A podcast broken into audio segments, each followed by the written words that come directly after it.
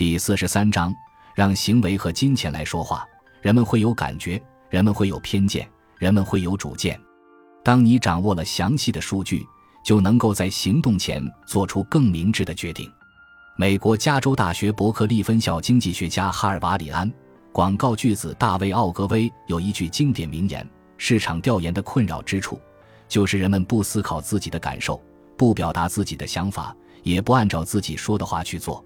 既然简单表明态度的问卷调查可能有误差，如何更科学地捕捉用户行为和用户态度呢？”当代营销专家们认为，应该充分运用大数据分析、云计算、用户画像等数据手段进行分析。因为调查问卷可能会说谎，但用户行为往往能反映真实问题。中国云计算的先驱人物阿里巴巴的王坚博士在自己的著作《在线》中讲述过一个关于微软的 Office 产品创新和获取用户态度的故事。大致能体现出捕捉用户态度如何从工业时代的市场调查过渡到互联网时代的在线数据抓取。王坚是工业心理学出身，在加入阿里之前任职的单位是微软亚洲研究院。由于对微软旗下的 Office 产品这项创新印象深刻，离开微软多年后，他依然提及了这种变化带来的触动。微软在产品上市之前，会针对用户做可用性测试。观察用户的使用习惯和反馈，来探究软件和产品是否能满足用户需求及其易用性。这个测试从 Windows 到 Office 一直延续。最初，它的完成是让典型用户进入专门的可用性实验室，通过观察、摄像和问卷等各种手段记录用户行为。产品发布之前，微软要进行多轮测试，通过数据统计和分析。找到软件的问题并进行修改。从这种测试中，我们依然能看到工业时代崛起的调查机构研究方式的影子。盖洛普、尼尔森、智威、汤森的痕迹依然明显。王坚评价微软的这种测试方法有其可取性，相比新品上市前的盲目、细致的用户调查，能覆盖部分用户需求，但它的弊端也很明显，它只能覆盖一部分用户。进而，他认为微软最大的遗憾是永远无法知道用户在真实场景下是怎么使用微软软件的，因为通过用户可用性测试，永远只能看到部分用户在部分场景的使用习惯。而从 Office 2003开始，情况开始改变。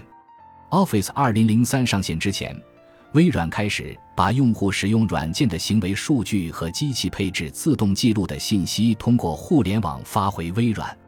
只需提前预设好问题，微软想要的信息就会自动获得，数据反馈由此变成了常态化的事情。微软前项目管理总监、微软重要技术人物詹森·哈里斯一直负责改善 Windows 操作系统的用户体验。他在 MSDN.com 上的博客记录，Office 2003发布后一共收集了十三亿个使用片段。每个使用片段都记录了一段固定时间内所有的用户反馈数据。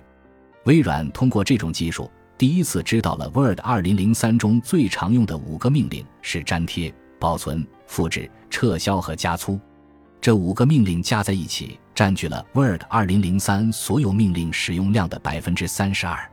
这种用户行为反馈第一次超出了工业时代的范畴。王坚评价他做了半个互联网产品的事。互联网产品公认的特点是，它们从诞生开始就是在线的。任何一次用户行为都必须实时反馈到互联网公司，从而在界面上体现其变化。互联网公司得到用户行为的代价几乎是零。网站和网页设计天生就会让用户行为数据沉淀。对这些互联网公司而言，他们不操心能否真实记录用户的行为。他们要操心的只是数据要存储多久。互联网产品的出现始于1995年，网景公司和微软开启了互联网商业化的浪潮。商业网络和各种应用如同生物体一般繁衍，不仅在美国，而且扩散到全世界。从亚马逊、谷歌到中国的搜索引擎百度、电商平台淘宝。所有的这些互联网产品的持续发展壮大，都离不开基于 cookie 来实现的网络追踪技术。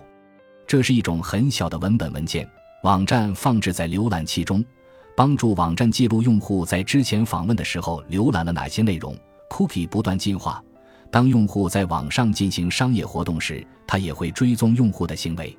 互联网产品的在线属性和追踪能力沉淀下来的数据，被科技记者们描述为摸准了当代文明的脉动。连线和产业标准杂志的原创始人之一约翰·巴特尔，二零零三年首次把谷歌描述为人类意图的数据库。一个又一个链接，一次又一次点击，搜索就这样建立起人类历史上最持久、最庞大、最具代表性的文化产物——人类意图数据库。约翰·巴特尔写道：“人类意图数据库其实很简单，它就是每一条进入的查询条件，每一条受到关注的搜索结果和每一条被当作搜索结果的数据链集合。把这些数据放在一起，就得到一部后网络时代文化的实时历史，一个庞大的点击流数据库。”约翰·巴特尔认为，人们访问 Google 这样的产品并进入关键字进行搜索的行为，会暴露人们内心潜藏的意图。例如，当人们想要去某地旅游的时候，他们会进入相关的关键词进行搜索。如果把所有的网络搜索历史记录搜集起来，将形成一个存放人类意识的场所。这是一个庞大的数据库，在这个数据库中，可以发现人们的渴望、需求、向往和偏好。还可以对他们进行调用、归档、追踪和利用，以满足各种需求。意图数据库让在线的用户行为成为比单纯的用户调查更为可靠的态度晴雨表。谷歌将这种趋势图通过 Google Trends 对外公开，普通用户可以在这类产品上查询信息的流行程度。谷歌当然不是唯一的意图数据库，百度、雅虎，几乎所有的门户网站、社交平台。电商平台，某种程度上都在捕捉着人类的意图。基于群体性的用户行为构成的大数据，互联网公司们将反馈出的信息提供给品牌与各类商业公司作为决策参考。经由这些关键词构建成的意图数据，人们和各种商业力量获得了比工业时代更广的信息获取渠道，从而洞察社会群体对具体事物的行为和态度。奥美公司全球 CEO 杨明浩也发表过对互联网公司所捕捉到的用户行为的看法。他认为，广告公司应该将数字手段视为有史以来最大的访谈小组。这是一个极其庞大的客户洞察来源，以获知行为背后的人群是谁，他们喜欢或不喜欢什么，他们使用产品的历程为何等。由此，互联网公司的产品取代了调查机构。广告公司的调研成为更精准捕捉用户意图的角色。在约翰·巴特尔眼中，意图数据库是极具竞争力的工具，它能够辅助 Google 向用户投放定向广告时进行决策，它能改变市场营销的经济模式，将市场推广费用从不可知变成可知。谷歌公司曾经的首席执行官埃里克·施密特也表达过搜索引擎对企业市场推广带来改变的看法。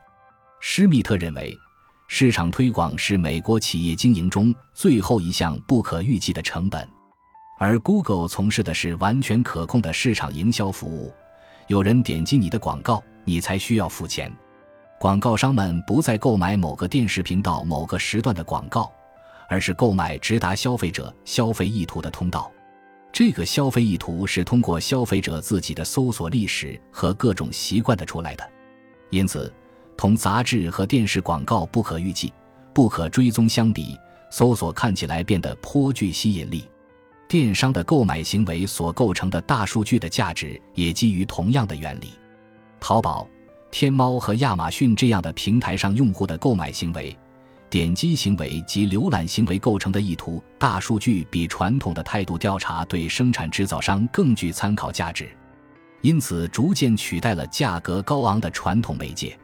王坚评价过，让用户自身行为作为决策根基具有重要价值。他认为，搜索引擎让用户的点击变成了在线行为。谷歌把离线的广告变成在线广告时，点击的商业模式就诞生了。